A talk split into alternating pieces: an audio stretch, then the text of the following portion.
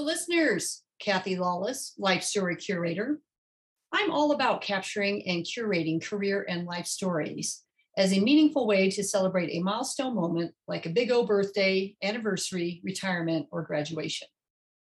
And I'm at my best when curating photo books that move your memories from the basement or your phone or your computer to the coffee table, giving you and your family and friends access to these treasured memories for years to come. I also love curating and capturing life and career stories through this podcast series, How Did I Get Here? It's a series of interviews designed for people just starting out in their careers, people in transition, or possibly feeling stuck, and giving them access to the stories of people who have been there, done that, so that they might be inspired with some new ideas, or maybe just comforted knowing they are not alone, that everybody starts somewhere and everybody goes through times of transition and times when they feel stuck. Today, I'm very excited to be interviewing Amanda Harness. Welcome, Amanda. Thank you for having me, Kathy. And Amanda got introduced to me through a mutual friend, which is always fun to get to know new people through my uh, you know current network so and then when we met uh, you know right away i could tell hmm this is someone that i want to find out how did i get here so amanda is a fractional coo and a business growth accelerator so mm-hmm. that's very interesting to find out how that works. Before we jump into today's interview, let's hear a word from our sponsor, Life Story Curator, a testimonial from one of their very happy clients. Oh my gosh, if you're considering hiring Kathy Lawless to do a book for you, you need to do it. My name is Ann DuPont, and I'm chair emeritus of a nonprofit that's been based in Denver called the Leadership Investment. And after 20 plus years of being in business, we decided we had to celebrate and commemorate all of the great work we'd done and the impact we'd had in the Denver community. So we hired Kathy Lawless and Life Story Curator to help us do exactly that. And I've got to tell you, the result was, has been simply outstanding. Uh, we went into it with a little bit of fear, thinking, is this going to be too much work? Can we really take this on? And Kathy just made it absolutely painless. She was fun. She was creative. She broke the work into bite sized pieces that we could really take hold of and get done. And she just made it a lot of fun. We had a lot of laughter along the way. And the feedback from the members of our organization, from the staff, the community, the volunteers, has simply been outstanding. It has really done quite a remarkable job of capturing the essence of everything we achieved over 20 years. So if you're thinking about doing something like this for your organization, for your career, for your family, I would highly recommend it. And I would absolutely say that Kathy Lawless and Life Story Curator is the person for you. Listeners, as you know, we always like to start with the icebreaker questions. So, Amanda, if you would, Tell us about how you grew up, what part of the country, what part of the world, as well as uh, your family dynamic, you know, your birth order and kind of what, how your parents raised you and how those things shaped you as an individual. Sure. So I am from California, but Coloradans don't hold that against me. Um, I moved here uh, in 2016. Um, before the housing market blew up. So it's not me. Um, so I'm from the coast. I grew up uh, right by the water. I've never lived more than a half hour from the water. It's tough here living in Denver and being landlocked. Um, but I grew up in San Luis Obispo and Santa Cruz, and um, I was I always went to the beach a lot. I was I'm, I don't know how to surf. I'll call that out right now, and um, I think that growing up uh, in the Bay Area and near the water, um, that's always calling me back. I, I wish I would uh, be able to just take Denver and, and, plant it right by the water. Um, I grew up with primarily with my mom. Um, she is this beautiful powerhouse of a woman um, who she had me and my brother. I'm the youngest, he's three years older. She had us um, on the younger side on, on purpose, but she was younger and why, when I was one year old, uh, my father went a different direction, and the the three of us really um, lived together. So it was me, my mom, and my brother. Um, my aunt, her uh, her name's Maureen. I have um, many aunts. My mom's one of seven, but uh, wow. my aunt Maureen um, was like a second mom for quite a bit of my life. She either lived with us or lived literally around the corner, and I mean like ten steps, um, and was always there as a great support for for us as well. Um, from a dynamic standpoint, I think that that really that stood out to me that um, you can be supported by you know people that aren't I guess your aunt is still really direct family, but it's not your parent, right? And so an aunt stepping in and feeling like another parent taught me that there are many different roles in your life that will be supportive to you. And I think that I've grasped onto that um, and carried that through into my adulthood. And it does play out in my business. I'm sure we'll get there in this conversation. Um, but really, just having grown up in in a, a family that was you know we were small um, but strong and i never felt like i um, didn't have what i needed and i was always very loved and supported and holidays were super fun and um, yeah now i'm just going to start reminiscing and going on tangents and memories I, I, do love that that you bring up that you know there can be so many um, important relationships in your life i mean i remember i didn't learn that until gosh i think i was late 20s, early 30s, I remember, you know, finding that nugget about your spouse or your significant other doesn't have to be every relationship to you, right? They can kind right. of fulfill one part of it, and then you have all these other friends and friend groups or other family members and stuff that can kind of tap into different things. And and I I don't know why I had that misperception, right? That that your significant other is that one and only uh, I mean, they are for I a certain ya. thing, right? But not for every every part of your life. So thank you for sharing. That's a really cool thing, and to learn that as young age. Plus, I'm also an aunt. I don't have any kids, so I am hopeful that I am being that person, right? That hopefully I've stepped into nieces and nephews in a way that I can be that other adult figure, but also want to be the fun aunt too. I got to be the fun aunt. Oh yeah, being an aunt's the best. So what activities? You said you didn't surf, but I'm guessing by the water, maybe you still did quite a bit around the water at the beach or um, as a as a child, uh, when I say child, I guess I mean like growing up through college, we'll say. Um, we we would go to the beach and do things like a picnic at the beach, making sand castles, and we'd play in the water.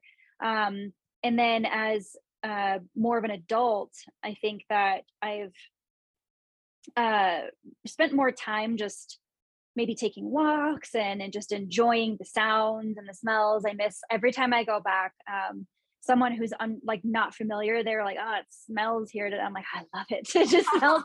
I don't know. I love that smell. It's salty sea life smell. Um, it's so I kind of when I was little, it was more about the activity that I would do it in, at the water, and now it's more about enjoying the experience and environment of being at the water um, I've also now living here. Whenever I travel, it's I try to travel somewhere with a beach, and so I've tried snorkeling and um, scuba diving and that sort of thing, as well in in more clearer oceans. The Pacific isn't the most clear ocean along the California coast.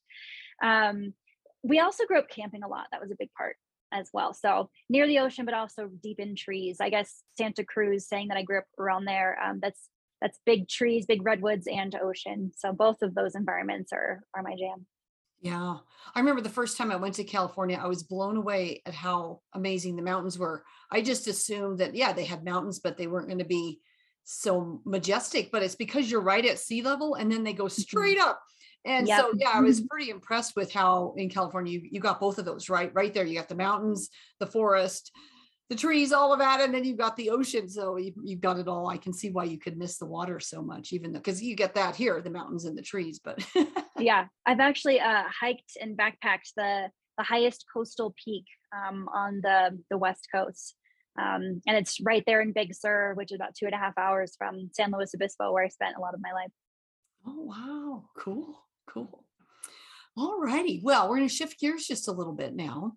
Uh, are you an extrovert or an introvert or an ambivert? Ooh, ambivert. I haven't heard ambivert. I've always said that I'm an extroverted introvert. so I I am an introvert in the sense that um, I know I've become more of an introvert, I think, as I've quote aged, right? um, I think I'm an extrovert. I, I love to be around people. Uh, I love to, I do a lot of videos in my business. I like to, I don't like to be the center of attention, but I don't mind the spotlight, if that makes sense. You know, I, I, don't- I like public speaking. Um, I like educating people. I have a lot of fun with friends doing fun stuff. Karaoke doesn't scare me, you know, so I am an extrovert, but that takes a lot of my energy. And that's where the in, introvert comes from.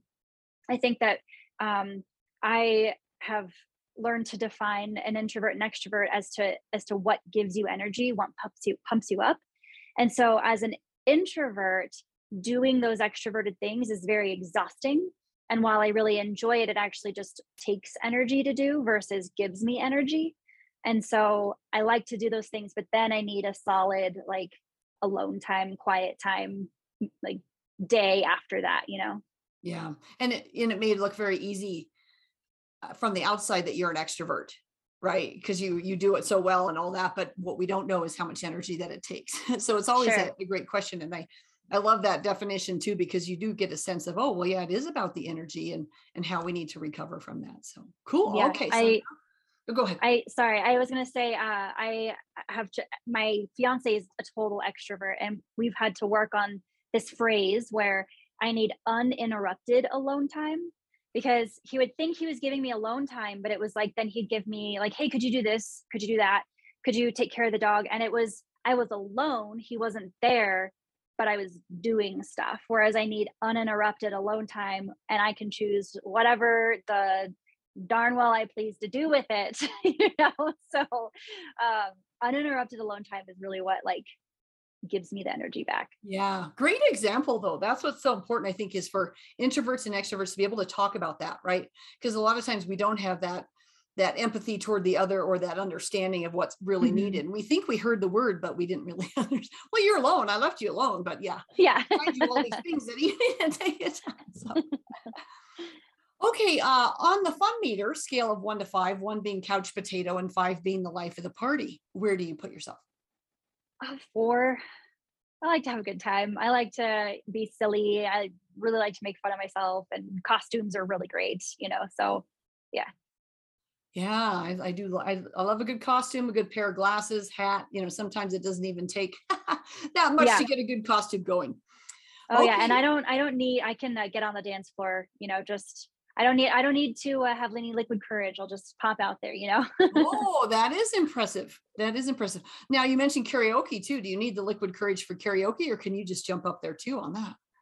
oh, I can just jump up there and I will 100% pick a song that makes me sound even worse than I already am because I'm bad. Like I know that I'm not a good singer. I am not up there to perform because you want to hear me. I'm not up there to perform because it's funny. Like so I'll pick a song that it just requires an excellent voice knowing I'm going to like really do a terrible job, but it's on purpose and it's more just for the entertainment value.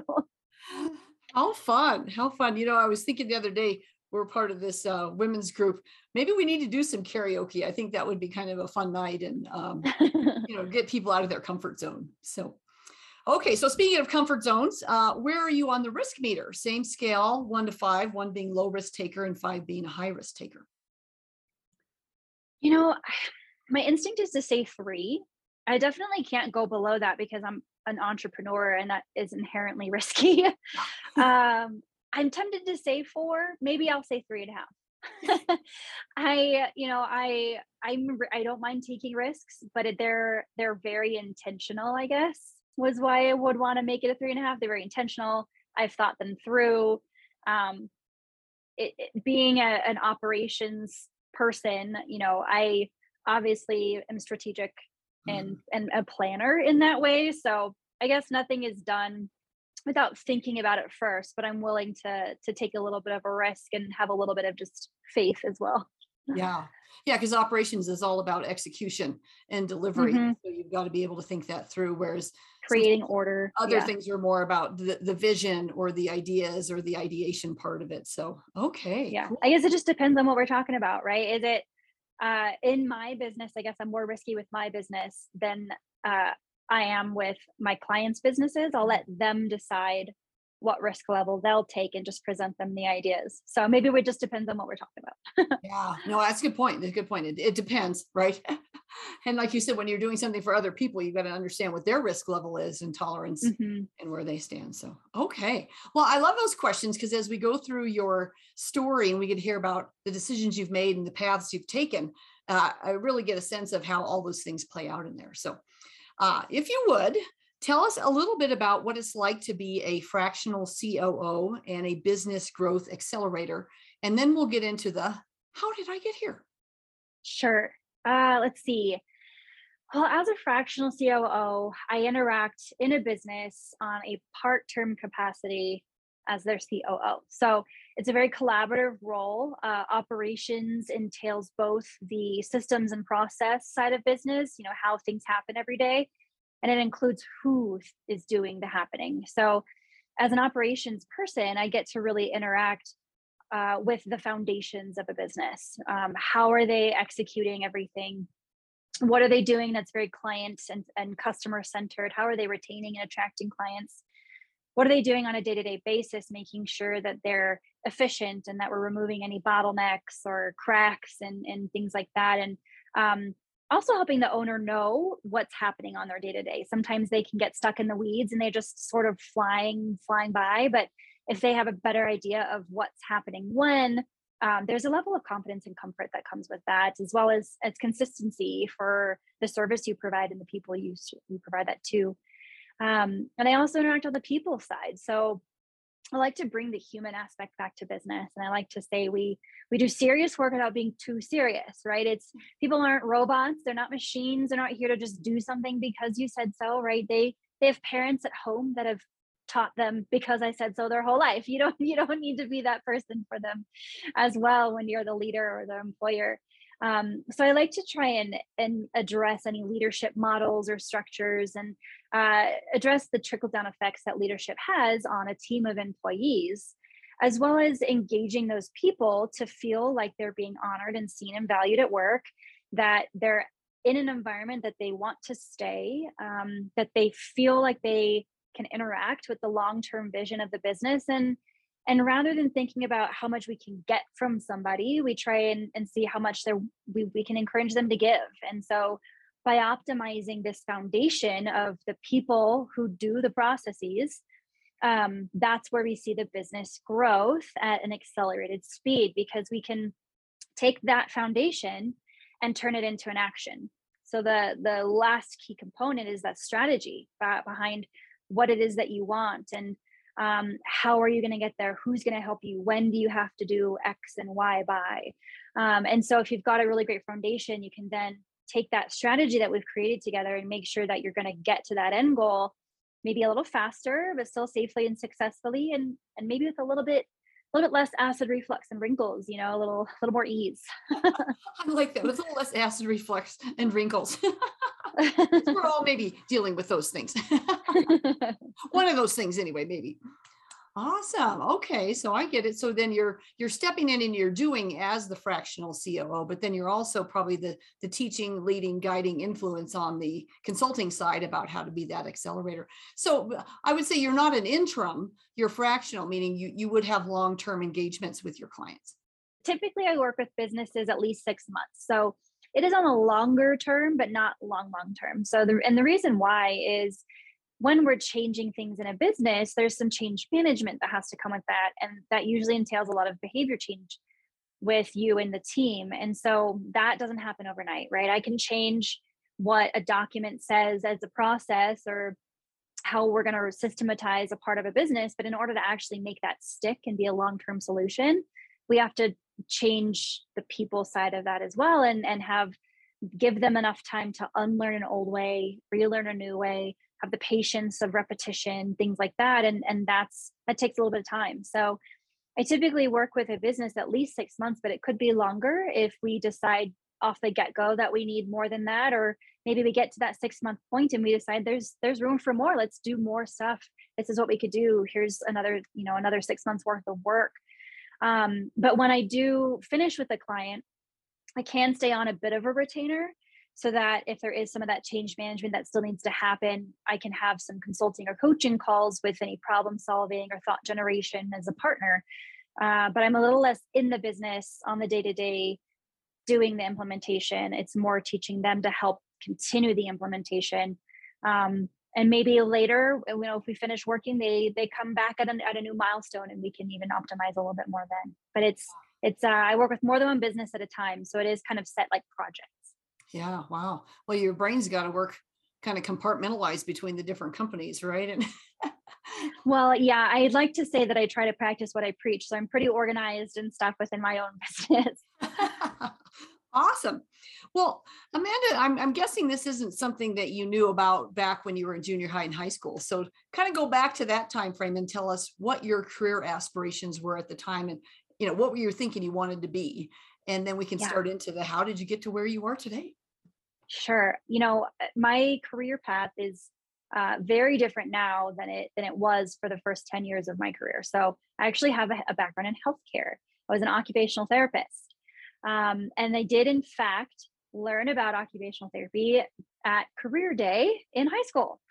So um, I have um, I have an aunt who's passed away, but she had a pretty long history of a bunch of illnesses and um, you know, I grew up with her being really strong and a good and a motivation for me to want to help people who were struggling with with their health and in and in those types of experiences and transitions. And so I decided I wanted to get into healthcare and quickly narrowed it down um, to something like therapy and, and chose occupational therapy. So I went to school for that. I went to Dominican University and did a an accelerated program and got my master's in five years and, and undergrad and graduate all together um, and so I got into the workforce pretty young at 23. And I did that for 10 years. Um, in fact, I moved to Colorado as an OT to work at Craig Hospital, which is a pretty well known um, brain and spinal cord injury hospital. And I felt really energized at that opportunity. It was such a, an amazing learning environment. Um, other hospitals around the world model themselves after it. And so I felt like that was such an, a great opportunity for me and I, and I did gr- grow a lot as a therapist as a person um, and you know even though that was an amazing opportunity what led me to want to move here is that I was feeling like I was I was unfulfilled um, and not in the sense of I was unfulfilled because I was helping people I just wasn't meeting my my zone of genius in some way and I couldn't figure out what it was and the thought was that it by working at Craig Hospital this amazing teaching learning hospital um, that might be the gap. Maybe i just need to change it up. But even though i worked there and i did love doing that i still wasn't quite right. And so i took a small step away from patient care but was still in the healthcare realm and worked for a company that does um, uh, specialized equipment. So i still worked with with therapists with patients but i was the equipment specialist who would you know and specifically in pediatrics in this case where you know, little Johnny needs a wheelchair. And based on what the therapist tells me, I can say, okay, well, I think this is a wheelchair that would serve him best, and here's why. Um, that was also really cool. Still and, not quite right. and I guess you would bring a lot of credibility to that because you had been on the therapist side before. Yes. So you could communicate in their language. And then also when you made recommendations, they knew it wasn't just because that was the best commission or the best you know the the sale of the month or whatever so i would guess. Yeah yeah. In fact in this particular company um that was really great they liked that but it also uh, because it wasn't about the number and the sale for me and it was about the client sometimes i would be you know pushed in the sales direction and i would always push back and so it was never it was never super comfortable. Um but you know of of all those years that i was in healthcare i was also in leadership and management positions where i did interact and touch processes and people and the operations of a business. Um, i was always challenging the status quo asking questions seeing where issues were figuring out what was actually causing them offering solutions. It was just something i naturally did and really enjoyed. Um, and so for my whole career i was doing that at whatever facility i worked. And even in this equipment company i just automatically did it. And I didn't really see that that's what I was doing, but it was what I was doing. I created, for example, um, there are hundreds of pieces of equipment out there, and I took all the pediatric specific equipment that this company worked with and was um, contracted with, and I made essentially a, a, manual that outlined all the information you, you would need to know because I felt like that was something that was missing in my onboarding they now use it in all of their training when they're onboarding now employees. So it's just something I did, you know. Um, just how your brain works, right? You just saw that, right? Said, this would have really helped me, and it's helping me now. So I'm going to make it for me, and then others are like, "Wow!" And then they wanted it, yeah. yeah. so here we are. You know, I, I it's uh, it was actually 2020. Um, I jokingly say it was a porch with a good friend and a bottle of wine in a pandemic that told me to start my business. And All those factors, those are yeah. The um, the perfect storm is what caused. Yes, it was absolutely um, because I had thought about doing this, and it was really a pipe dream for me. Um, and sitting on this porch with this particular friend, she had chosen. She's a graphic designer, and she had chosen to leave the workforce and start her own graphic design business. And I was just so inspired and proud of her. And it made me think, what if I could actually turn my dream into something like that too? And the bottle of wine helped with the whole courage part. and um, I'm someone when I make a decision, the decision is made. Um, I'm not inflexible by any means, but I'm just I've made a decision. I'm, that's what I'm doing, and that's that's literally what happened. Is one night I just decided I I'm going to do this. I am going to start my own business. This is what it's going to be um, and the rest is history honestly. I i t- within two months i had bought the llc got into an office branded the business um, and started connecting with people to to start finding clients. Um, now that's not to say it was super easy. Like my first client came let's see five months later you know? So but i was able i was lucky with this equipment company. They let me go part-time so i was able to work part time in that while trying to start this business. But within um, four months, I went full time in my own business. So, um, yeah, it's just, I just decided, you know, this is really what I actually love doing. It's what comes naturally and inspires me and is my zone of genius. And, and I, and now I do it for many businesses instead of just one. Yeah. So that feeling you had where you said I was unfulfilled, and so I leave California, come to Denver, thinking the teachings that that was the you know the teachings uh, job was going to be more of a fit. So how did you know you you know when you landed on this? Is it a gut feel for you? Is it a a head gut heart thing? I mean, is it all yeah. three of those things that finally? And then it sounds like once you've made that decision, then you're ready to jump into action. But what? How do you know in your body or in yourself when you're mm-hmm. ready to mm-hmm. go? That's a great question. Um, I don't know that I've been asked that. I think, I think it's uh, a heart and head. I I'm someone that just sort of has a sense of knowing. Um, I've always been fairly intuitive. My mom's always been someone to tell me to trust my gut a lot because it seemed throughout my life that my gut was a good guide for me. Um, and so I feel like I just have this sense of knowing. And so I think it's a mixture of that logical side of my brain needs justification. Um, you know i need to i need to see some kind of path or possibility but the inspired instinctual part of me is also willing to trust that if i have this end goal in mind the how part is is going to play out. And so if i can see where i want to go how it's going to happen can kind of be a little bit more fluid and instinctual and just i just have this knowing and so i think it was a little bit of a um i say head and heart but i do wonder if it is my gut. I like you like i said no one's ever asked me that so I, i'm kind of just processing it out loud while while we're doing this. Um yeah it's a, definitely an internal feeling i think less so than a thing than a thought. Yeah. Well and you know you mentioned too i would stereotype that you know if you're in operations a lot of time the how can get the top priority and i know that that's kind of was where i kind of came up through business was in the operations side of things.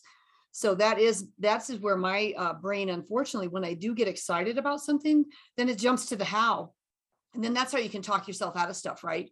Versus the if you can stay in that space if i'm doing this and the how will figure itself out and i know i can figure out how but sometimes i'm like no i got to figure out the how. Um, yeah. so yeah that can be uh, you know debilitating sometimes but it sounds it like can. you manage that for yourself really well. Yeah i do i do do i do work backwards i think. So um it, there, i've heard the term um, paralysis by analysis and i think that's kind of what you're touching on there. Yep. i'm actually someone who sees the outcome and works backwards. So whenever I am building processes or thinking of how to do something, it's because we've already determined the end goal and we're working backward to make sure that what we're doing within the year, within the next three months, within the week, within the day is moving the the meter, the, the dial in, in that direction. Um, so I think that that's what makes it possible for me is I can get a clear vision of where we'll end up and then how we get there is something that I can do next. Ah, so you, and it sounds like you're very, cl- the you're very focused on that, that you got to get that clear, clear vision of what you're Yes. getting toward, because that does drive a lot of the how. It can uh, guide it uh, in a lot of different directions. Yeah, it's Mhm. funny because when I look at how I manage projects and led teams and manage change and stuff, uh, I would make sure I was very clear on the where are we going? What are the outcomes? What are the end goals? And sometimes you got to revisit that and revisit that because new information comes up and you're like, well, Yeah. if this is our primary, then but these other factors, these other circumstances happen. Does it change our primary? Or, you know, because sometimes it can. Um, Absolutely. but then uh sometimes you just have to con- you know stay committed to the thing uh you know and then you can make it happen but but i Maybe would that's I what it is that you just that I just stayed committed to the thing. Maybe that's Yeah. what it is, you know?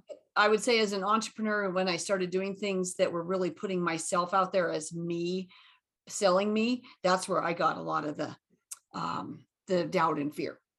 Hmm So did that happen to you at all when you started selling? You know, because you were putting it all together, you were creating this new thing that's always fun and exciting. But then when you started actually having the sales conversations, did you ever have that little bit of, oh, I haven't really done sales before, but I guess you had done sales or or sort Oh, of no, devices? no, I hadn't. I mean, in, even in that equipment uh, position, the the I was I was given the customers, so I didn't have to go find them. Ah, Um, and mhm, no cold calling with that position or anything and so um, i really hadn't because yes that particular position was under the sales umbrella in that business but i didn't feel like a salesperson um, and so sales was very uncomfortable for me and admittedly i've done sales coaching. I've hired coaches specifically to help me address my skills in sales. I think that that is not something that most people are confident in or um, you know necessarily skilled at but i've had i've had those coaches tell me that it's really just persuasion. You persuade people all day long right? You you and your fiance want to go eat somewhere to dinner and you're really craving thai food and you persuade him to go for thai food instead of mexican you just sold him thai food you know? So it's i think it just made it feel like saying something is uh, even the the number saying the number when i would ask people like okay this this is how much it's going to cost I- felt like such an imposter you know? Imposter syndrome for sure. And it's just coming down to honestly the the work i do is of high service and is worthy of massive compers- com- compensation. That's a quote by amanda frances. My work is of high service and worthy of massive com- compensation. And so it's okay like uh, of course i would ask people to pay me for this thing. You know i i pay for a bed to sleep at a hotel and what are they they're giving me a place to sleep but i'm still going to pay them for it right? Um and so it's the same thing. You just say it like you're asking for a glass of water. Like this is what it is. And so it was very uncomfortable. I've had to work on my skills. I've hired people to help me when i felt like i got to a point where I read enough books and articles and stuff to help myself, and I only got to a certain point. Now I need someone to help me get to that next point. Yeah, so not afraid to ask for help and get coaching, which also though Mhm. you are a coach, so um, you know that's not your formal title, I know, but the role that you're in many times. Yeah. Um, and then if you can't accept coaching yourself, then how does that work? You know what I mean? So I think Right. you really are walking your talk there. But I, I I I like to talk and bring up the sales piece because so much of us, just like you said, we're all in sales, right? We've had to sell our ideas. Maybe I was in operations, but I, you had to sell your ideas and sell your that fact that maybe we could do this a little bit uh, more efficient or maybe we don't need to do this step. I mean there's all kinds of ways that selling but there's also so many hangups about selling and some people are so i'm not a salesperson. I don't want to do sales or the, the salespeople aren't selling what we make or what we actually i mean there's so i don't know i feel like it's really a um a highly um volatile topic. So that's why i'm always Yeah.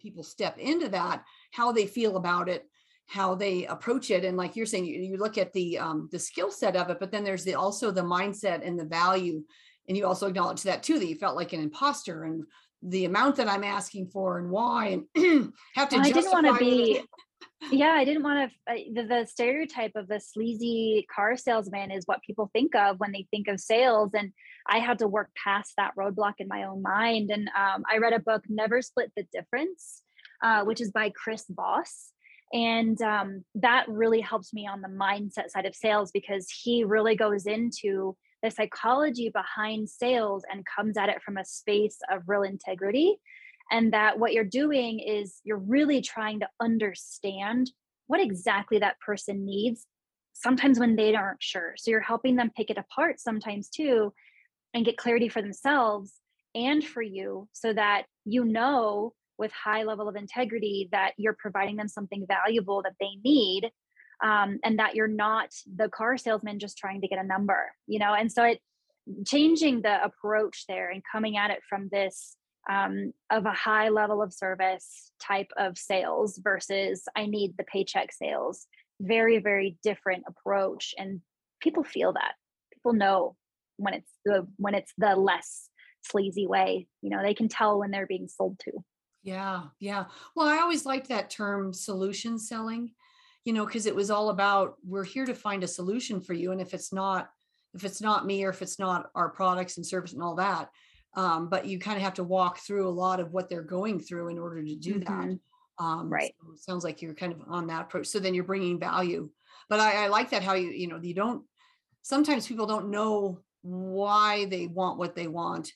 And then you do have to peel it around, peel it down Mhm. and then get into the real value you're bringing so they stay focused on that, right? Because it's easy to look at the, um, probably the invoices, you know, when the money and the financial thing finally, you know, transactions occur, uh, you know, there's, you know, sometimes people kind of rethink things and go, well, wait a minute, am I getting the value out of this that I want? So Mhm. without having to send them the report, like, here's the value. Yeah. you want them to be well there's such an emotional value to to service businesses too mm-hmm. right? I mean i i like the idea of a, of a roofing company right? They're not just actually selling a roof right? They're selling much more than that. You're not asking them to replace your roof just because you need to replace your roof.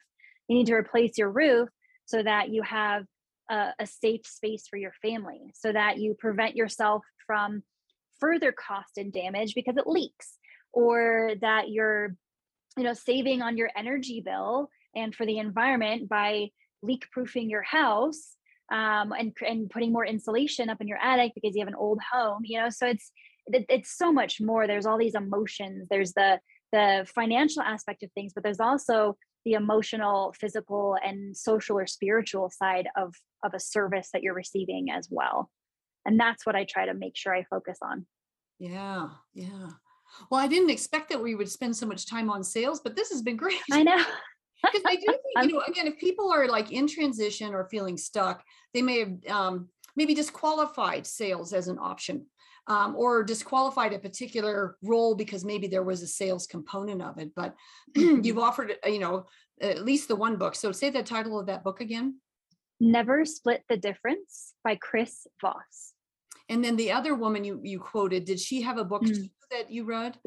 she does she does her book title does have a swear word in it um it's uh rich as f um her it's amanda frances she's a money mindset and life coach and so she also honestly has helped me with my sales mindset because she does help you get past some of the um the roadblocks you might put in your way around deserving money or um, feeling like that imposter and so she does talk about how you perceive money, what stories you create for yourself around money, maybe um, old perceptions and experiences you had when you were young that affect how you feel about money now.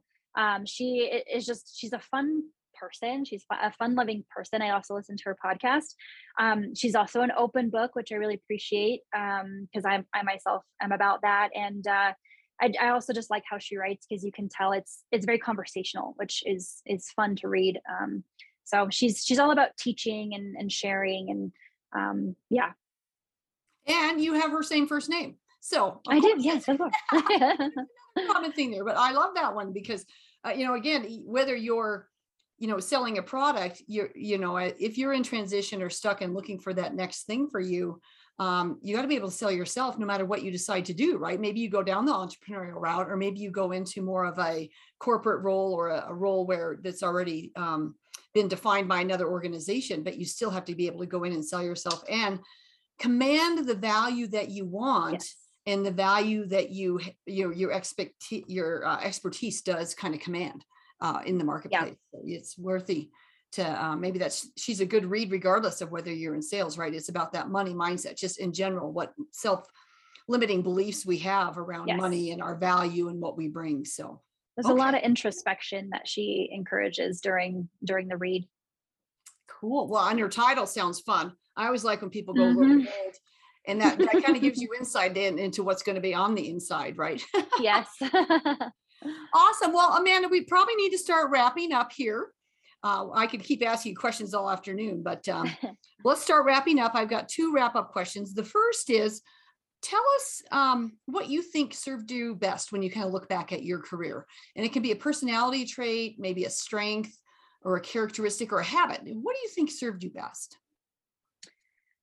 let's see I, I think two two small things come to mind one of them we sort of brought up is being open for help um, i think there is there is this mindset that happens when you own a business as though you're supposed to be good at everything um, but but you don't you're not and you don't need to be the expert at everything um, that it's okay and you should ask for help uh, whether it's temporary help you know just asking for advice or for me one of the first things i outsourced was my books I don't I don't number. The numbers are not my friend. I thank goodness I have fingers to count on. You know, I so I outsourced my books because I wanted to make sure they were always straight, that I could always see my numbers, but I was not the one who wanted to spend the time on it or make sure that I was doing it right. I hired I hired an expert.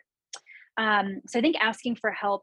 The other thing is um, I think that that that personality trait of mine where once I've decided something, I've decided it can be seen as hard-headed and perhaps when i were a young child who didn't know how to how to use her words.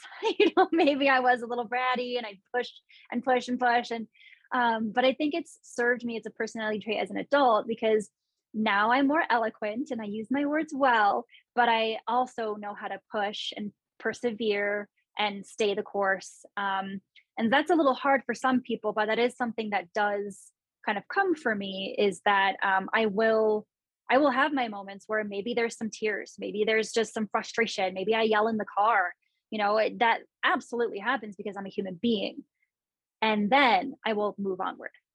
I'll keep Ah, going. So you have that ultimate goal where you're headed, but it, that doesn't mean it makes it easy to get there, right? Oh yeah, yeah, for sure, And for sure. At some point, you might have to question, well, is this still the right end goal? And then really figure that out for yourself. So, uh, very important skill. And then uh, I love your other one about asking for help. I'm I'm the same way. When I started my business, I right away hired a coach because I had been in business for 20 plus years, but I didn't know how to start my own business and how to Mhm. create a website and packages and programs and all these things. So I'm a big proponent of that. So that find the help where you need it and where the areas where you you know i didn't want to build my own website i knew i could probably learn how to do it but i'm like but why i really want to spend my time focused on you know how am i going to sell this and what am i going to be doing in all of those pieces so how yeah, how you spend your time, right? Of course, of course I could do my own books, but my Yeah. time is best spent over here, you know? doing this other doing this other so uh-huh. okay and then uh last question any words of wisdom that were impactful for you maybe at a time when you were stuck or in transition or maybe something that just inspired you or that maybe you use with your clients yeah you know I, if, if if we had been doing this podcast a bit ago, I probably would have had a really great just quote that's inspired inspiring to me. Um, I love quotes. I have a you know journal I keep quotes in. I just I love that. But what's really helped me recently, and something I wish I had known sooner, uh, was just the phrase "What if," um, because it's very easy to get stuck in the sky is falling this isn't working i've been trying this and i'm not seeing results and da da da da. Or you ha- maybe have these repeated experiences of something not working but that doesn't mean it's not going to the next time right? If you create the story for yourself that it's going to keep not working well that's what you're going to see. But um, if you think what if this is the time it does work out? What if people are seeing my posts they're just not pushing the like button, you know, but they're seeing them anyway. What if I do make the money I want to make this year um, because I set a high goal for myself? And what if I do actually make it? You know, so it's just the idea that the other side is possible. Um, so I try to catch myself often when I'm setting a limiting belief or not letting myself level up. Um, challenge whatever thought I had, which is still valuable and still valid. Um, ch- but challenge that thought with what if the other thing? What if I have this and more? You know? Yeah. Well, and what if that's an open ended question that gets your brain to um, really go down a different path than sometimes if we're stuck in the this isn't working. Yeah, gets you out. or that, and versus the well, well, what if? Well, what if I change this or that, right? Or yeah. what if I looked at this from a different perspective? So mm-hmm. I like that. I like that a lot. And you're right; it's so simple, right? Two little words. What if? little words. But where those two little words take you is what's so powerful. So yeah, Cool. I think if I could think of one more thing, this one's uh, kind of near and dear to me, but a little more fun. Um, I have three rules for life. And the first one is it's for life, for work, it really can apply to, to all situations. Um, they came about because when I was uh, skiing, because I got onto like a double black that was super icy and I got very scared. Um, so they happened then, but now they've become sort of my like three rules for everything. And so the first one is don't panic. The second one is be tenacious. And the third one is party. So don't panic, pause, think it through. What if, like, figure your stuff out, be tenacious and push forward, move onward, do the thing, and then party because you did a really good job no matter the outcome. And you should celebrate all the little and big successes. And we deserve all the fun in the world when when we work as hard as we do. So yeah. Oh, that's so awesome. And I love that you shared where you came up with it because I'm just envisioning you on that double black going, oh, don't panic. Don't panic. I can get down, right? And then, yeah. okay, I fell again. I don't panic. Don't panic. I get down. And then the end. When I get down, I am going to party. I mean, I can. That's right. and then, so when you got down, did you party like right then, or did you get on the lift and go back up to like a different slope? Oh gosh, I don't remember. I'm sure I like I don't know, probably partied in my soul just for the fact that I made it. Yeah. I mean, I'm not a terrible skier. It was just a terrible situation that was like, okay, I need to work through this. yeah. Well, you can get yourself into it. Well, especially skiing, right? You could have ended up like in yeah. trees or in a, you know, uh-huh. some deep powder you weren't comfortable with, or maybe it was very windy and you just didn't like the condition. I mean, there's a lot of things that um, are outside of your control, right? So, which is what life is. So, I love all three. Oh gosh, we could have a whole podcast just on that, right? yeah, uh, totally, totally.